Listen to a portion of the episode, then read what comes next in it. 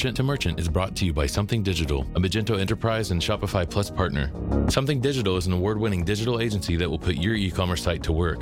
Visit them online today at somethingdigital.com slash podcast.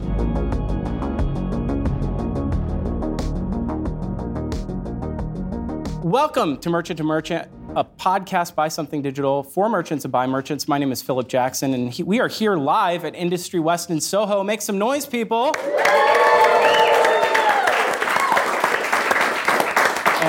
We have an amazing panel uh, for you today. Really excited about it, and I'll go ahead and uh, start. So, left to right, why don't we get you guys to introduce yourself? Uh, Ian, let's start with you. So, welcome everyone. I'm Ian Leslie. I'm CMO for Industry West. Um, a lot of people have been saying, you know, your spot's amazing and this is amazing location, but make no mistake, this is not my spot, my location. Our co-owner, our co-founder and CEO over there, Jordan England, this is his brainchild. Uh, this is 10 years old in terms of the company. Um, really an amazing story, and if you have a chance to bend his ear, do so uh, in terms of just starting really small out of his out of his home um, to the point where we are now with now our first brick and mortar here in, Soho. We were pure play e-commerce only, uh, selling furniture um, up until March when we opened here, and it's been an uh, amazing response. Um, we do B2B and B2C. Uh, I always like to say when we talk B2B in terms of furniture, we're dealing with anything from you know the mom and pop shop trying to open a, a coffee location to um, Hyatt to you know someone procuring for Facebook or Uber or Google or any number or Yotpo or Nosto or something digital. Um, really, we're in pretty much almost every startup you can think of and every uh, airport kind of terminal. And um, yeah, we're just really excited to, to host y'all, see what we offer here and what we're about. And um, I'm usually not nervous, but I'm here with Mr. Magento. and, uh, you know. Well, great. Glad to have you. Thank you so much, Ian, and thanks for opening up the store uh, to us. And uh, Jesse, why don't you take a stab at it here? Tell yeah, us about yourself. Well, thank you for acknowledging me as Mr. Magento to start with.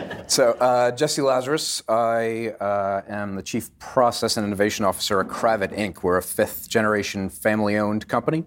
We sell high end luxury furnishings and textiles to the interior design trade, uh, all B2B, no B2C. Uh, but our customers are very much um, consumers in and of themselves, and we're not a traditional B2B market. Um, so, we do look at D2C strategies and try to leverage those as much as possible. Um, and in my role, I oversee everything from our uh, what we refer to as digital experience, so e-commerce, our digital outreach, in-store experience, where we're blending uh, digital experience into the brick and mortar. As a fifth-generation company, we have a long-standing brick and mortar uh, tradition, 40 showrooms, where excuse me, we sell in over 100 countries, um, all through North America. We have presence in Europe. Uh, and we pioneered e-commerce in our industry probably about 15 some odd years ago, uh, and have gone through a multi-year uh, strategy of evolving that, kind of renovating our e-commerce presence, bringing it into the modern era, and really trying to build out upon that for our digital marketing capabilities. That's great. Well, thanks for joining us, Hayden. Tell us a little bit about yourself and Olam. Um, so my name is Hayden Quast. I'm the director of e-commerce and marketing for Olam Specialty Coffee. Uh, so Olam Specialty Coffee is part of um, the Olam Group, which is a, large multinational agricultural supply chain company. Um, we, uh, we were founded in 1989, been around for 30 years, which in the world of agribusiness is very young. Uh, most of our competitors have been around for hundreds of years. And we were able to grow to the, to the extent that we are now because the company has a very strong sense of entrepreneurship. Um, they, they form departments, small businesses, a lot of autonomy to function on their own. And uh, they hired me uh, to create e-commerce for them. So we were the first to do e-commerce in the agricultural commodity space. Um, specialty coffee is unique in that space in that like we focus on like the high end part of the coffee coffee world, coffee supply chain. Um, and I got into it by creating my own coffee trading platform um, a while back, and I had my own company. It was uh, connecting producers of very high-end coffees to uh, the, the, the, specialty coffee scene. And then Olam said, hey, come do that for, for our network. Hmm. Awesome. Well, glad to have you guys. And when I was thinking about uh, this particular panel and the folks that would be sitting on it, uh, I was trying to figure out like a through line or like a common thread that connects you all because, you know, coffee, furniture, and wallpaper. so I had my work cut out for me. But I, I really feel like there's an interesting um, aspect to what you all do, which is you have a common thread of B2B, right? So you, business to business, which I think we can get into. But I do think that there's a draw today for B2B focused companies to be more like B2C or what I would call direct to consumer, in that you all have a job to do to acquire new customers. You're doing it digitally. Uh, you have to promote and, and enlarge your brand in, in social. Uh, you have to do it. Um, you, you, you have the expectation of your consumer is now the same consumer that's shopping on Amazon and everywhere else. Their expectation of you is growing, and it's not an expectation that you're setting it's an expectation that's being set upon you by other entities. I think that's a really interesting place to kind of start. Um, so maybe Ian, why don't you kick us off? Tell us a little bit. You told me uh, in, in sort of the pre-show when we were talking upstairs. Yeah, that's where all the stuff, the good stuff, happens is in the pre-show. Um, but if if you could talk a little bit about how you, you kind of started as direct to consumer and pure play e-commerce, and and you you quickly realized that your your your consumer is maybe influencer or trade based, sure. right? Yeah, I mean, I don't think, you know, I've been with the company for about half of its lifespan, and I don't think the goal, we ever set out on a goal of B2B, just sort of happened. We had a product that people liked. And when we say B2B, I mean, I've always, nothing obviously against coffee, and I love coffee, and I love to drink coffee while sitting on my sofa thinking about wallpaper. But um, I, um, we don't sell copy paper. We don't sell coffee. We don't sell your traditional office furniture per se. We look around you. We sell. Well, you can't on a podcast look around you. Right. But come to our website and um, you'll see things you want in your home. So I think what we found was that are we? Com- well, first of all, it just sort of serendipitously happened in terms of the B2B. Like um, people went online, they found the product, they loved it, and they wanted 50 of them for the burger joint. And so that just continued to happen. And I think it kind of continues today in terms of, for our vertical at least, um, is Amazon setting the expectation? Maybe a little bit in terms of mm. free shipping and that sort of thing, but in terms of the brand, definitely not. Right. You know, like we're connecting more, we're setting expectation like Allbirds. Like Allbirds is setting the expectation of like a really cool brand where you want to be part of that community and be part of that that ecosystem, and then what comes with it. So I mean, I think um, did B two B kind of was it the the goal? No. Um, in terms of this space, I mean, I think what it is is so much of our revenue either is sent here or originates here with the trade, either doing projects elsewhere or sending projects here. That just made sense. Right. And then also, obviously, this is one of the most you know famous blocks in Soho and so you're able to get that kind of consumer eyes on your product mm. and then also have people in the trade who are in this area who can come and sit and, and touch.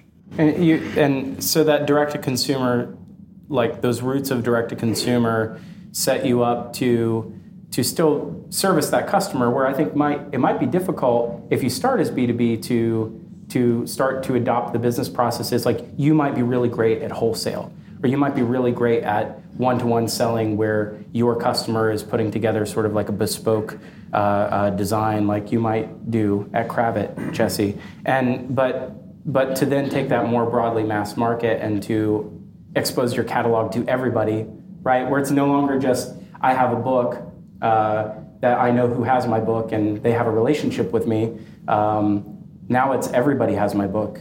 Like what is how what kind of pressures, what kind of challenges do you experience there in trying to and trying to innovate in that direction? Well, I think if I can bridge off of a comment Ian made, right?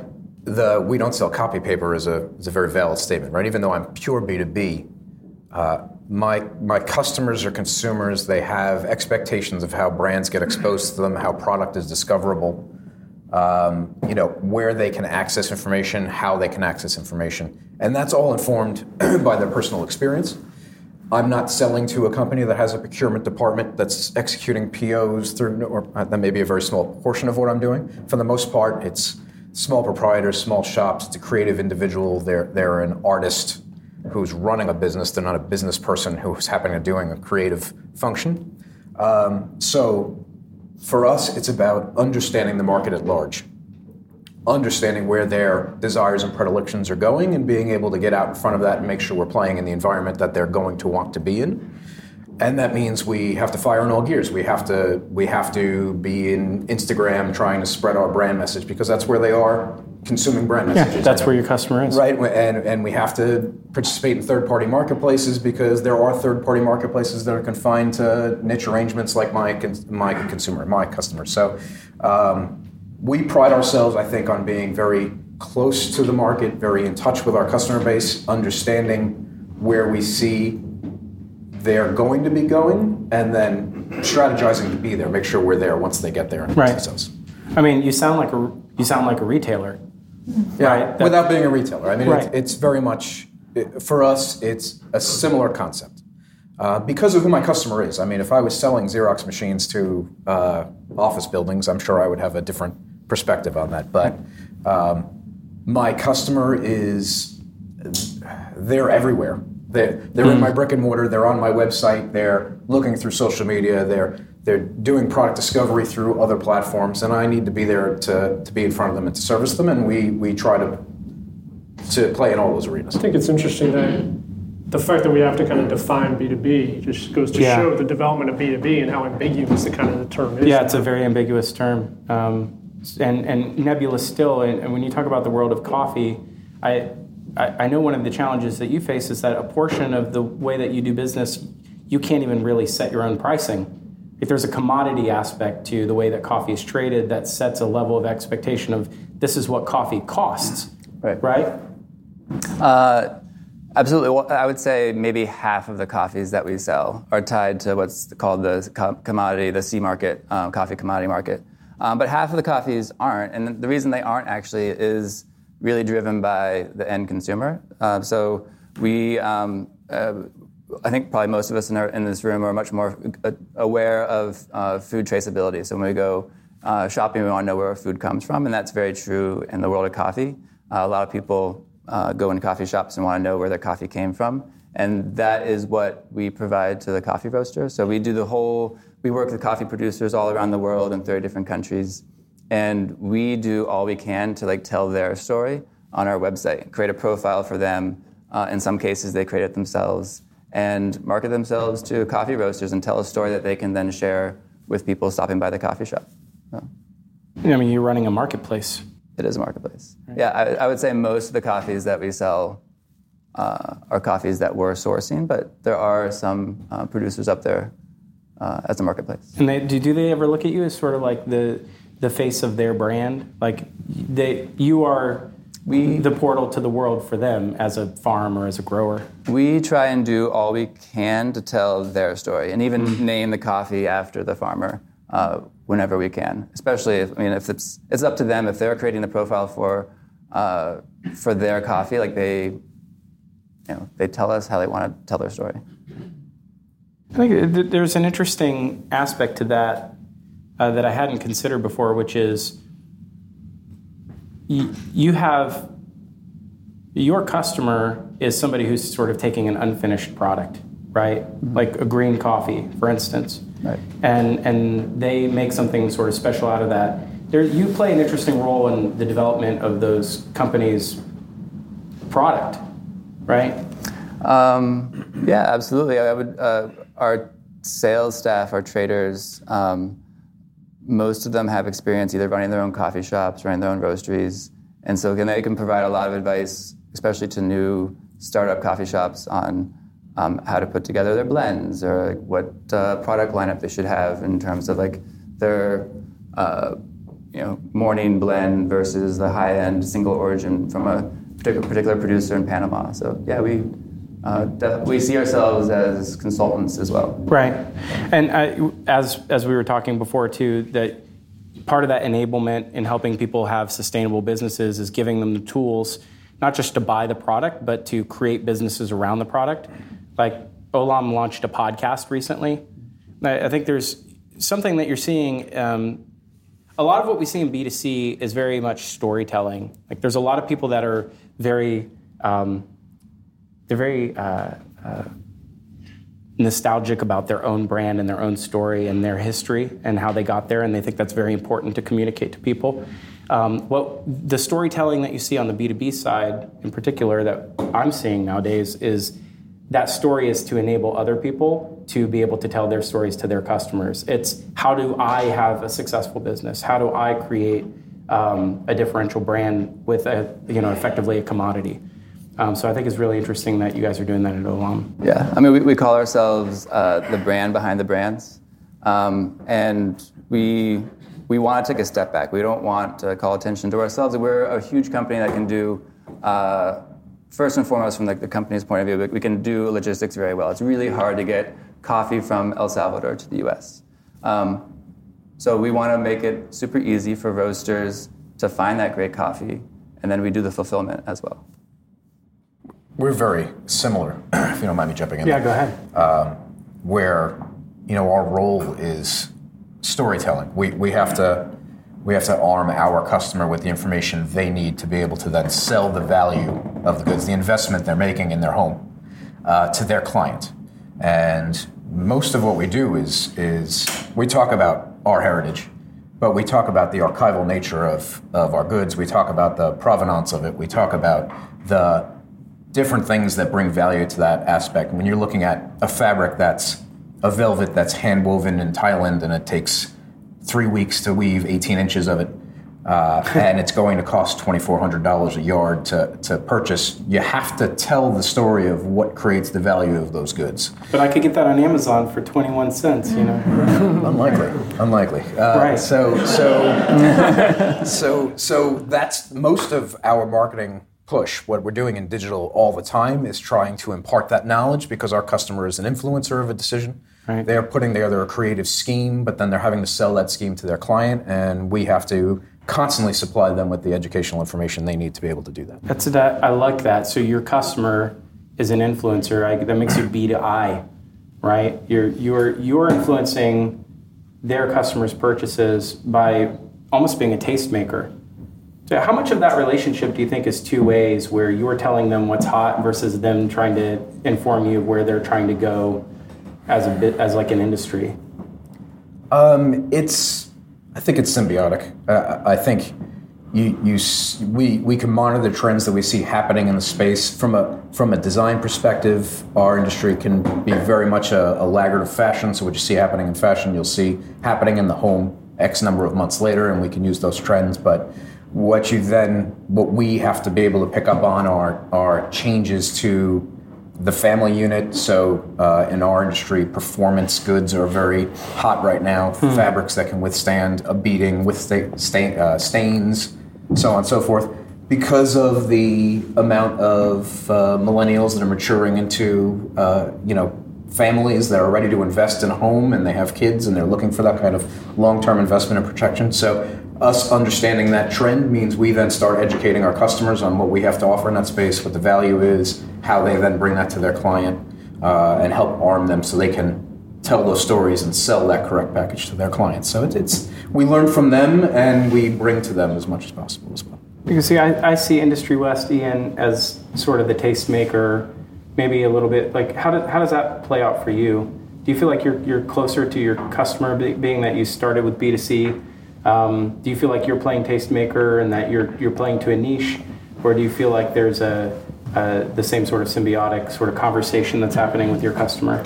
Yeah, I think because we're North American only, a lot of it is is Jordan and Ann, you know, going overseas, seeing what's trending, what's what's trending in fashion, what's trending at the shows over there, and, and bringing it over here, and really trying to be first to market here, hmm. and trying to sort of be ahead of the trend. Um, we find when we're not first to market, especially as I mean, we're still very startup in this vertical. So I mean, to to compete with a CB2 or to create uh, or a restoration or whomever it may be, um, you really have to be first to market to, to get the best value out of your buy on the furniture side.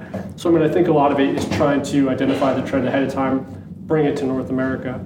Um, I think I, think interesting points being brought up in terms of, of telling stories and giving, even on the B2B side, giving the customer you on the B2B side a, a brand to come onto and a story to come onto. Because I think, I mean, that's that's really what we try to do as well. And I think, you know, to an extent, this space that we're sitting in is a, a big part of that. And we've seen in just the few weeks we've been open the credibility that it's lent to us to, to be in Soho and to, to kind of have people come in and walk away with oh, have you heard of Industry West? They have this amazing space. You know, they're in Soho, they're in House Beautiful, they're in Architectural Digest, and and even on the trade side, that's important to us. I mean, I think. Um, we've identified in the youth of our company so much with the entrepreneurial um, clients that use us, you know, in the startup space, and that's really become part of our story and, and still is part of our story. When you say trade, what what do you mean trade? Like, oh, tra- what is it? B two B's. It's Right. kind of synonymous. Trade B two B. You know, so it's anyone again, So anywhere from the interior designer right. to you know the, the the PO we're receiving from you know requisition team. It's also a tactile industry. Uh, and one of the challenges you always have is how do you unify the tactile experience with the digital expectation, uh, which is something I think that's, I mean, we're constantly trying to evolve the way we do it. We're pushing new tools and new experiences and such, but a brick and mortar, you know, it creates that tactile environment so that it lends credence to what, to your product line as a whole. you want to you want to feel it or you want to see it. That's a great point. It's something that, that we offer, and a big driver for our e-commerce is allowing complimentary sampling to businesses. Um, so when a coffee shop is make is looking for the next coffee they want to sell for a season, it's a significant investment for them. Uh, so they're going to want to sample it first, and uh, having offering complimentary sampling is is um, has been essential and a good uh, lure for us. What's so? Should, correct me if I should know this, but I don't. Um, you're, you have what's your customer acquisition or customer onboarding process like? Do you have like fixed agreements? Do that does that happen outside of e-commerce? Or are you driving new customers every day to your e-commerce site? Um, new customers every day. Uh, yeah, we have uh, a new customer buying from us each day. Um, so in the world of B2B, in the world of coffee shops, we see that as pretty good. Um, and uh, we only allow, we don't, we, mo- we want to make sure that a company has established a brand. We're not too picky, but if, if they have an online presence somewhere uh, in social media, then, then they can create an account with us. Right. And and so, are you doing all the traditional things to drive traffic, like paid search and? Absolutely. So the podcast that you mentioned Right. uh, helps a lot. We have a blog. It's the content that we put out there, the stories that we're telling that bring people to the website, and Yeah. then they create an account to. You know, we, all of the product uh, that we offer is on the website. People can browse it. Uh, you do have to create an account and log in to see pricing, request samples. Uh, so that's the, that takes people to the next step. Yeah. So from we, we talked about storytelling. I, one thing that strikes me about Industry West is the sort of visual storytelling. Um, you guys tend to you have some pretty striking photography. Um, you, I, I, I think. Yeah, no, we you, do. You, you smile. Uh, what's that? Is there? Do you, you feel like there's like an element of something you could? No, photography is critical to us, and it's it's um, something we talk about every day in terms of. It's, it's not cheap, yeah. Is what you, what you heard from the peanut gallery. Yeah. um, yeah. It's, it's uh, we shoot all our own stuff. It comes in and we shoot out of Florida, and um, um, it's our best attempt. And I think uh, what got us here, to be honest, in terms of trying to bring that tactile you know, uh, furniture vertical to, to web. But now, as you scale and as you may want to bring into other ports, and you may want to not be all based out of one location, how do you scale that um, across multiple venues? Um, if only you could shoot over Slack, um, which you can shoot a sofa over Slack. So, um, uh, but yeah, I mean, it, it's critical to us, and it's it's it's got to be, um, especially and not to interrupt you, but I mean, No, no, you know, we don't have yours. the budget of again of we're very startup. We don't have the budget to rent an apartment in Toronto or rent an apartment here and shoot. I mean, we got to figure out doing doing more with less to an extent. Right. You, you're sort of bootstrapping that part of it. We're entirely bootstrapped. Well, the company is bootstrapped. For sure. Yeah.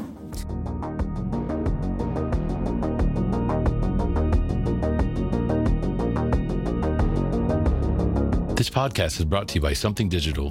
Something Digital is a full service e commerce agency specializing in strategy, design, digital marketing, and more. Something Digital has award winning creative design and world class engineers that can deliver any size project from concept to launch. Something Digital is a Magento Enterprise and Shopify Plus partner. Put your e commerce site to work with Something Digital. Check them out today at somethingdigital.com slash podcast. I, I find that you all have a similar challenge because you've all mentioned it, but you didn't. It, it's I want to tie up tie it up with a bow. It's kind of hard to smell coffee online, And uh, if you're like me and you're sort of uneducated in the space, all coffee, all green coffee, kind of looks alike to me. Uh, this picture of this batch looks the same. Like I'm just taking your word for it. And to be and to wit, I'm I'm the guy who would probably go you know wallpaper shopping on Amazon. So you'll have to educate me as well as to why why it's different. Not my target customer. Right, of course not. Um, and, and, and, a 72, you know, a 72 DPI photo is not, you know, is probably not doing justice to it either. So I'd like to hear all of your sort of take on how you close the gap. I, I, I'm going to hedge and say that Industry West saw a need to close the gap to for the tactile sort of experience by creating a store like this. Is this the is is this the the way that you close that gap to experience? Don't want to say that was the entire purpose or even 50% of the purpose. I think a lot of it, and I mean, I, it was something that we had talked about for, or Jordan had talked about for years. I mean, I think a lot of it, it was because this is what a cool company does. Huh. And we're a damn cool company, right? right? so, like, this is what you do. And this is, and if you swing a stick around this neighborhood, I mean, you're hitting a lot of pretty f- cool companies. So um, I said, damn, my kids right. can't listen to this podcast. we'll bleep it. Dang. No problem. Phil Jackson. Daddy had a bleep. Always bring out the worst in me. Get him all Jackson. juiced up and he starts dropping the D word. Um, um, salt water. I love, uh, but yeah, I mean, I think that's, you know, I don't want to say it was just for the tactile front, but yeah, that, that helps a lot. Right. I, at least it's a place that you can reference to say, mm-hmm. here's the place where you can experience part. Of, maybe that's part of the story right now. Maybe that's not the end. But you goal. know what's almost most almost more important is the person in Atlanta or in Nashville or in Los Angeles who sees your ad and sees New York on the bottom. Mm-hmm. It's a credibility thing to an extent. Mm-hmm. But how did how, you mentioned a little bit about sort of the, the I would say that sort of words and prose right around the storytelling. Is, what else is there? Uh, it, it's similar for us. It's the it's absolutely the quality of the photography. I think if you look at our website, I like to think that we have um, you know fantastic beauty imagery that is showing our product in situ in a in a light that makes it attractive and makes you understand the value of it. The product photography that we have, you know, you, you would think of a flat shot of fabric and a 72 DPI shot. Well, you know, we aim for an incredible quality. We built our own internal logistics to be able to execute that to make sure that we were delivering as close to real as we can. Um, but it's also it's a function of if you're going to see it on the site, I'm going to make sure I can get it physically in your hands as fast as possible afterwards. It's the back end logistics that supports the, the business unit as well, hmm. making sure that the physical and the digital work as seamlessly together as possible because they, they really they really have to be. I don't really have too many truly digital only customers. What I have is customers that pass through whatever channel is going to be the best for them at that time. Hmm. Uh, and they may be in a in one of my showrooms and then placing orders online. They may be starting online to do product discovery and then showing up to a showroom or to meeting with one of my salespeople to, to close that gap. Uh, you know, there's a small percentage that may be purely digital. There's a small percentage that are purely physical. Um, but for us, it's making sure that because in the middle is such so much larger that it all works seamlessly together. Um, and then digitally, it's about trying to find the best methods to replicate the tactile without having the tactile, right? And that's where we get into things like advanced visualization of products. So if you are looking at a sofa, you can put the fabric on it, choose the wood finish, choose the details that go around it, and get as high res quality of an image of what that's going to look like when you purchase it as possible. Again, to put that in their hand, let them show that to their client, let them be able to push that vision as, as easy as possible without having something physical, so mm-hmm. to speak, in their hand to sample the work from. So, um, you know, we, we, we try to push all those buttons, so to speak. Yeah, some people aren't able to to visualize it for themselves, so some you you have to assist the people that need the assistance. Uh, that well, so if you're they can absolutely visualize it for themselves, but your customer can. My customer can, right? The client most likely can, right? Uh, when we talked about the B2B becoming a little bit nebulous, it's for us in the way we market to people, maybe, but not in the way our product would be understood. If a consumer walked into my showroom, they wouldn't know what to do, right? You've got mm. 40,000 fabrics staring you in the face, 2,500 possible frames of furniture to choose from. Have at it. You're probably not going to be able to make a room concept out of that. That's what the interior designer does. They bring that value to that to that process. They bring that creative value. They bring that planning together. Uh, what the interior designer probably doesn't have is the resources internally to do like a 3D visualization of that room. Some of them may do, maybe not others. And so, if we can provide that kind of tool set digitally for them, that's just a sales supportive function, right? We put it in their hands, and they don't have to worry about carrying that resource themselves. Hmm.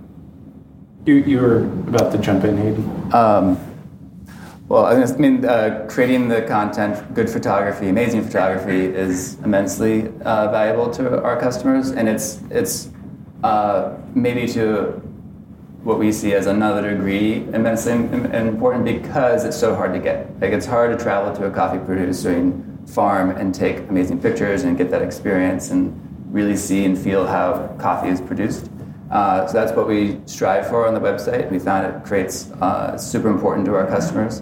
Um, it's also even for us really hard to get. So it's something that we struggle with constantly is how to get that really great photography. And it really comes down to like we don't have a big budget to be hiring photographers to do this. So it's our traders and we're traveling uh, to producing countries, uh, meeting with the people we buy our coffee from and source our coffee from, taking great pictures, taking video when we can. I mean, we would love to get to the next level and do like virtual reality and allow like our customers to like, online walk through a farm and take a tour of a farm. So we're not there yet, but uh, that's that's the next step, and it's um, you know, we kind of see it as something we have to be doing to, to keep ahead mm. of the ahead of the game. That so, just so I think what you said was it's important to your customer to sort of understand and connect with the place where it comes from, because that's part of the story of what makes the product unique. The the sourcing, the the people, the sort of visualizing the yeah, well, so this this uh, gets to really the heart of specialty coffee and uh, what makes specialty coffee um, special or more high end is is that connection to the producer. Uh, there's, I think, in, in our industry, I think in general, most people are aware of you know, how difficult it is uh, in developing countries to be a farmer, and uh, coffee is particularly hard hit. Coffee farmers, cocoa farmers, and so specialty coffee is has this great opportunity of finding particularly good coffees and then calling attention to that producer so they start earning more for the, the coffee that they're creating. Mm. And so that's why it's super important for us to be able to tell that story and really call attention to that farmer. And he creates a brand for himself. And once he creates a brand for himself, more people are interested in that coffee, and you know he gets he gets paid more. Hmm. But I, I think, I mean that that's what gets it outside of being a commodity, right? If it, if if I can show somebody, if I can show them a, a, a sofa that I sell versus being able to show them that it's handmade in the US and that there's an artisan who's tying springs to the bed of that, that sofa, who's stuffing that cushion by hand, who's doing the upholstery by hand, and, and show them all of the things that create the value of that piece.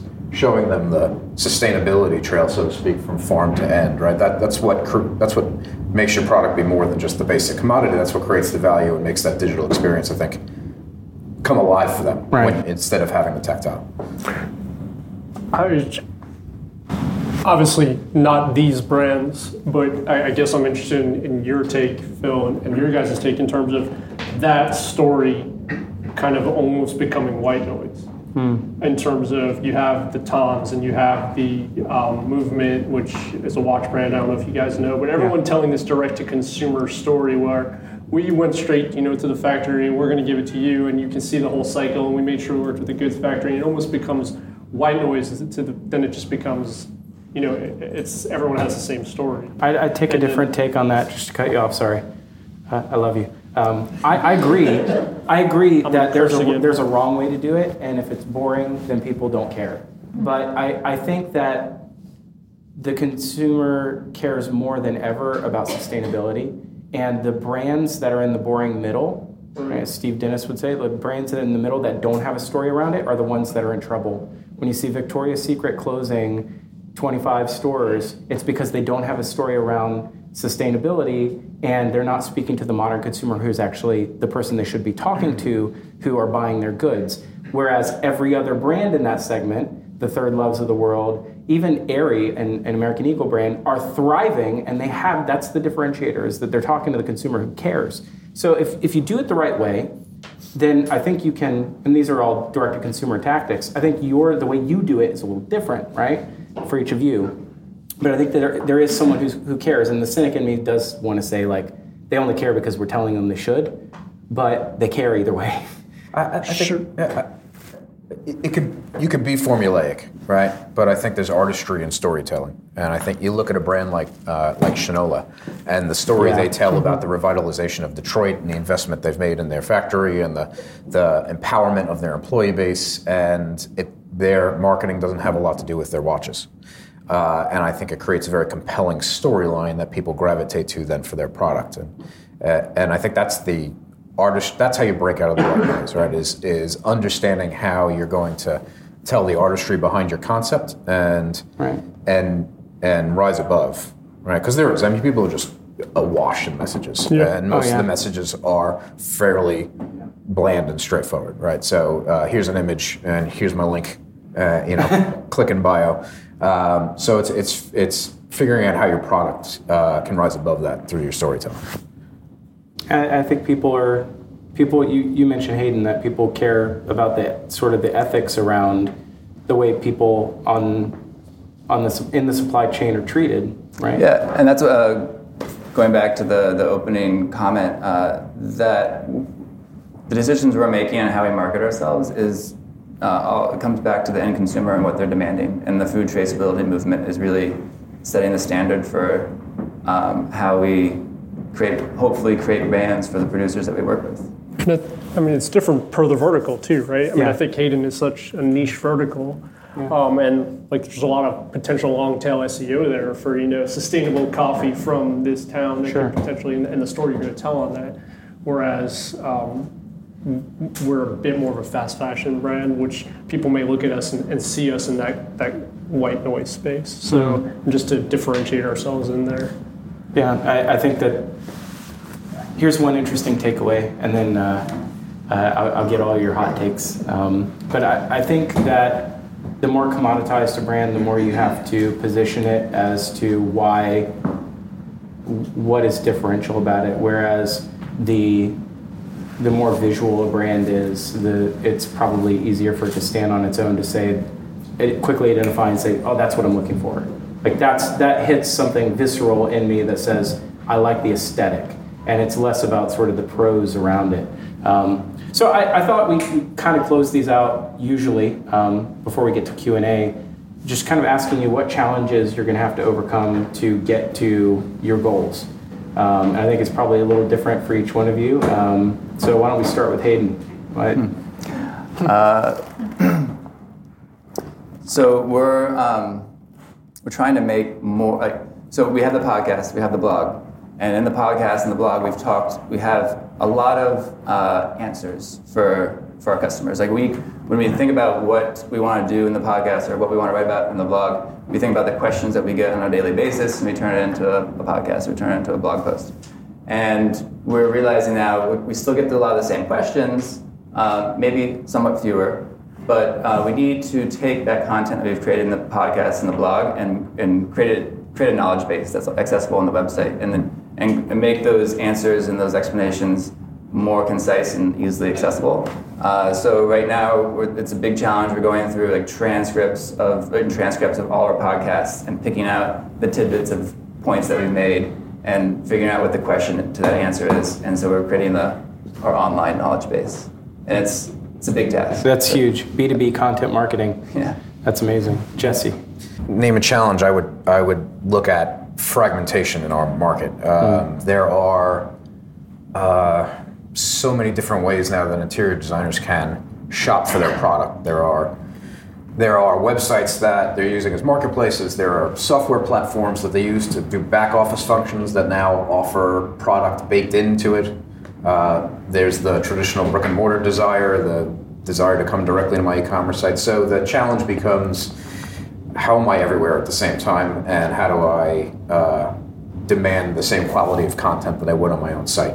Um, and we've done a lot of work around um, rigor and maintenance of that data, making sure standards are put in place, actively engaging any new platform that we see coming on to see if it's a place that we should be, and then engaging so that we're you know first to market there, letting customers know that they can discover our product there, um, and it's just it's no longer uh, channel A, channel B. It's you know here's 70 channels rapidly growing, and and make sure that you can entertain everybody everywhere.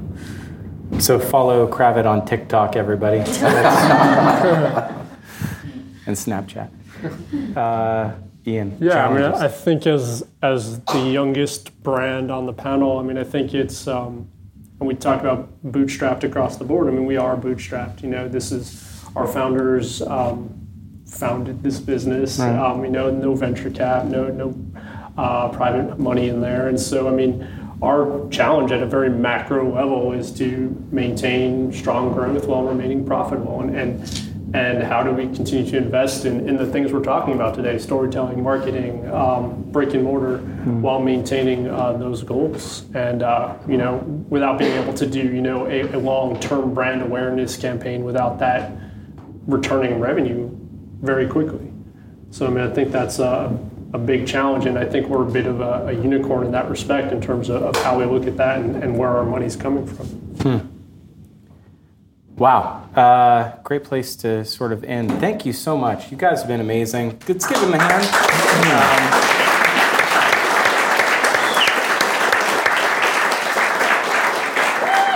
I told you they were smart, right? I told you they were smart. Uh, I'd love to take some time out for Q and A. Um, so if you have a question, Let's hear it. Oh, come on. Oh, yeah. Go ahead. Um, so, as, as we're sort of sitting in the middle of a B2B content marketing yeah. episode right. now, uh, how what experiences have you guys had in uh, in reaching out to some of your customers and kind of collaborating on, on, on creating some of that content? Uh, so we um, and part of the experience and experiencing coffee is, is being able to travel to a producing country and, uh, and walk through a farm. And so for um, many of our customers, we, uh, as they grow with us, we invite them on trips. So we actually put together kind of like a tour agent for um, a, few times a year and take some of our customers to a producing country, visit the farms, visit the, visit the mills, uh, and, and do that tactile experience. So, so two different examples I would give of that is there there are some customers that we've actually engaged in product development with, and then they will co-market the product that we develop with them. So we'll do a collection for that designer, and then they're talking about it in their own channels. They're creating content with us that we're iterating through our own channels. Um, but another thing that we do is we've we've gone and we've taken customers in certain markets, and we've had them come in and do a design in our showroom, um, and and you know ask them to Instagram about that and, and talk about that, and, and we leverage that same type of content, and that's that's really amazing because it's really authentic stuff. Right, that's uh, that's not brand material. That's that's authentically created. People really that really resonates with people. So that's been very successful for us. Um, something we did about three years ago now was um, we did a, a, what we called a magalog piece where we um, and a lot of it was, was shot here in the city where we went out to our interior design community found some influencers that we'd worked with in the past and, and shot them in their projects featuring Industry West space and we turned that around. We, we shot video as well. And so we have that video featured on the site and um, did a lot of YouTube advertising with that but that, that did really well and, and it's something um, again it goes into photo budgets and that sort of thing but especially with us being in so many different locations, um, airports, et cetera, to go and, and, shoot that and create stories around that is something that, that worked well, something we'll continue to do. Hmm. Other questions? Go ahead. Uh, in the B2B space, technology is changing very quickly. Are there innovations that you're anticipating, that you're looking forward to, that you're looking forward to making an investment in? That out there. Well, I heard we're doing VR. Yeah, yeah. I mean, I mentioned that earlier. That's not in our product roadmap, but. yeah, I mean, for us, it's it's about visualization, right? So if that's uh, augmented reality. I think VR is still way off, right? I think the, the user, the obstacles to user adoption there are still too large. But there's some really cool stuff happening. There's a there's an Italian furniture company with a showroom here in the city that has a VR pod where you can go in and, and kind of walk through what your room would look like if you used their furniture. There's some cool experimental things happening. I don't think it's ready for widespread adoption. Um, and between that and, and you know anything visualization related, anything that we could bring again the tactile into the digital environment, make it more realistic. That's that's where I see it. What we watch really closely is uh, trucking, as boring as that might sound. But in the uh, LTL uh, B2B space, when you're trucking like heavy loads in large quantities, uh, it's it's super important. It's highly inefficient right now. Uh, there is nothing close to what you see, obviously, with like FedEx and UPS. So there, but there are advancements being made. Um, when we first started our site, like our, our online trucking was fully customized. Like there, there was, wasn't a partner out there that um, would meet that that need. Now, little by little, uh, we use Shipper HQ, and they're ma- they've been making big investments into serving the B2B space. Um, and uh, they've, you know, there's still customization that we need, but we keep a close eye on the market. Hmm. Similar like Uber LTL. Yeah. Yeah. It's not not so far off. Uh, any other questions? Oh, we've got one here. Thanks so much for talking. Uh, I, I, appreciate that your challenges are, are my challenges as well, so it's good that we have strengths in numbers. But my question, challenges can be overcome, and it can be, it looks like you have a plan for it, but what keeps you up at night? What are your frustrations that like, that you curse, that you scream, that you feel like the only person in the room is saying that I keep in mind that like we work for a very old company, it's, it's hard to adapt to new technologies. In my previous lifetime, I used to work in media, and I used to have to teach a really famous writer how to use a CMS. And after three minutes, he walked out and was like, back in my day, we did, he had more colorful language, he used a typewriter, and we got it done. He left the room and screaming at. So what are the, those frustrations that, that, that you have in your businesses? I'm, I'm very I'm, I'm very lucky. I work for a family-owned company, and the family is incredibly innovative in their thought processes. So there's nothing really that I come to the table and say I think this is something that we should try that we don't have open business conversation around and, and, and possibly try. Uh, I think I mean, nothing. My eight-year-old keeps me up at night. Uh, I was just gonna say, my daughter has night terrors. Other than that, um, it, it's it's more about just, uh, as I said, it's it's just keeping a handle on the the rapidly fragmenting needs of our customer base and making sure that we're in front of it at all times, and that ultimately my customer is going to shop where it's easiest and there's the least friction for them, right? Because that's. Mm the, the, their, their friction is with their client and doing all that work. Their, their supply side should be as smooth as possible. So it's making sure that we address that in every way we can and every possible touch point they may have with us. And that, that's what we're constantly thinking. Yeah, I think, um, again, I, I, sleep well, but um, scotch related, no. Um, but uh, I think it's nothing nothing major to keep me up at night. But I think frustrations that make me go like ah um, are you know the trade educating the trade like our, our B two B trade growth has grown exponentially year year over year over year, um, but still having that trade interior designer whatever you want to call it client B two B client who will literally um, screenshot their cart and then email it into our reps to take care of the order. Just like slays me because it's you know it's it's hurting my web metrics for one.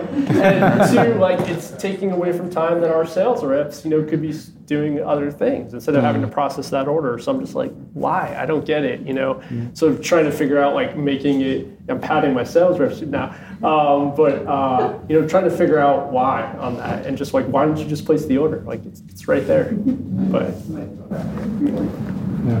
Yeah, and, and I would say uh, the the biggest frustration is like the, the huge variation in quality of uh, content on for, from coffee to coffee. Like sometimes we're working with a producer that has wants to share amazing photography, video, and then many other producers share share nothing. It's like pulling teeth. And uh, because of that, we have a lot of um, coffees, unfortunately, that we the the story is still lacking. Uh, and we have to design the website around that because we can't have, like, we don't have uh, a unique photograph to represent each product that we have because enough of our coffees don't have that. We have to, we had to design a site that was photographic light, photography light, because uh, we couldn't, you know, we have to use maps to represent each product, and then when you get into the product page, you, you can sometimes you see a great story. So that's it's frustrating. Hmm. none of you said, you know, I, I saw that you had a whole thing about Google's monopoly the other day around advertising. No, you don't want to go into that. Okay, never mind. well, no, I mean channels and the new, you know, upping cost of acquisition and everything, yeah. and yeah, it's it's really frustrating. And I mean, Phil's mentioning is like on a whim, Google turn you off for no reason. You know, like literally, we um, are instituting affiliate, and our affiliate Google didn't like our affiliate pixel and decided our there was some sort of malware on our site and turned us off for four days. Like I mean, it's it's yeah, mm. that kept me up a little bit. Those are, I, I, think those are the sort of the new. Wait, there's there's this new uh, understanding of how much reliance we have in certain. Uh, wait, where where you have uh, a lot of eggs in one basket, I should say, um, in the way that you're acquiring customers, and um, yeah, those I can see how those things would keep you up at night too. Any last question? I'll give one more. No, not if no one else, really? No one else? All right, fine. Brian, go ahead. Uh, so, a really interesting trend in B2C right now uh, is doing really interesting collaborations and um, you know working with brands that are outside the box to address your customers. So I'm curious if you guys are leveraging collaborations in any way right now, or if you were to le- leverage collaborations, what would be like the coolest collaboration you think of that would help your customers um, or interested in your customers and help them address their so we, we actually we did that in a in a moderate way. We did a collaboration, excuse me, with H and M, where they used fabric designs that we run out of our European subsidiary, and they created a line of dresses and scarves, and um, so really, you know, no applicability to what we do, but the the brand uh, connotation, so to speak, and seeing the product used in that type of situation. It was great. It, you know, garnered a lot of social media attention for us. I, I, I couldn't give you uh, any kind of hard metric on actual business driven from it, right? But it was a great branding, great branding environment. So uh, we would definitely look to do something like that again uh, because we had such a great experience doing it. And it was a very short run. It was it was something that was I think they only had it in stores for about two months. Um, and it was amazing the impact it had. in that. Did they actually buy your fabric, or did it was it inspirational, sort of? Um, it, the, we licensed the design, so to speak, right? Because the fabric we make wouldn't be fit for apparel; it would be fit for upholstery.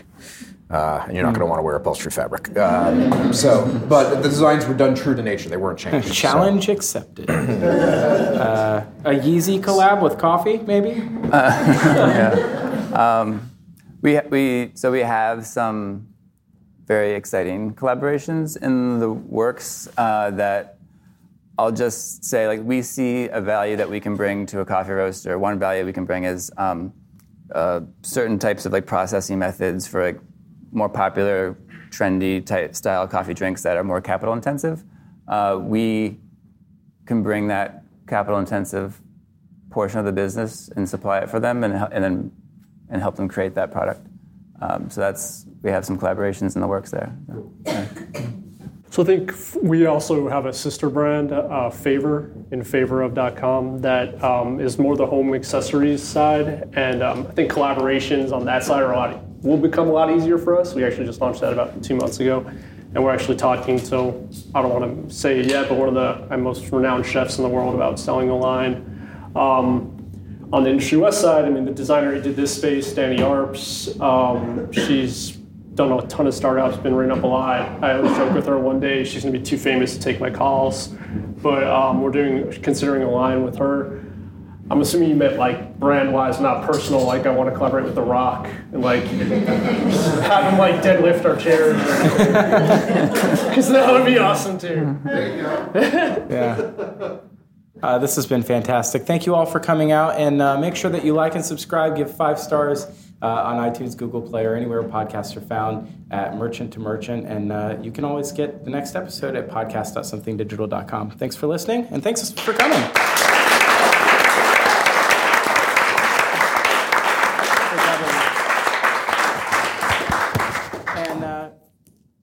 please get rid of the rest of the food?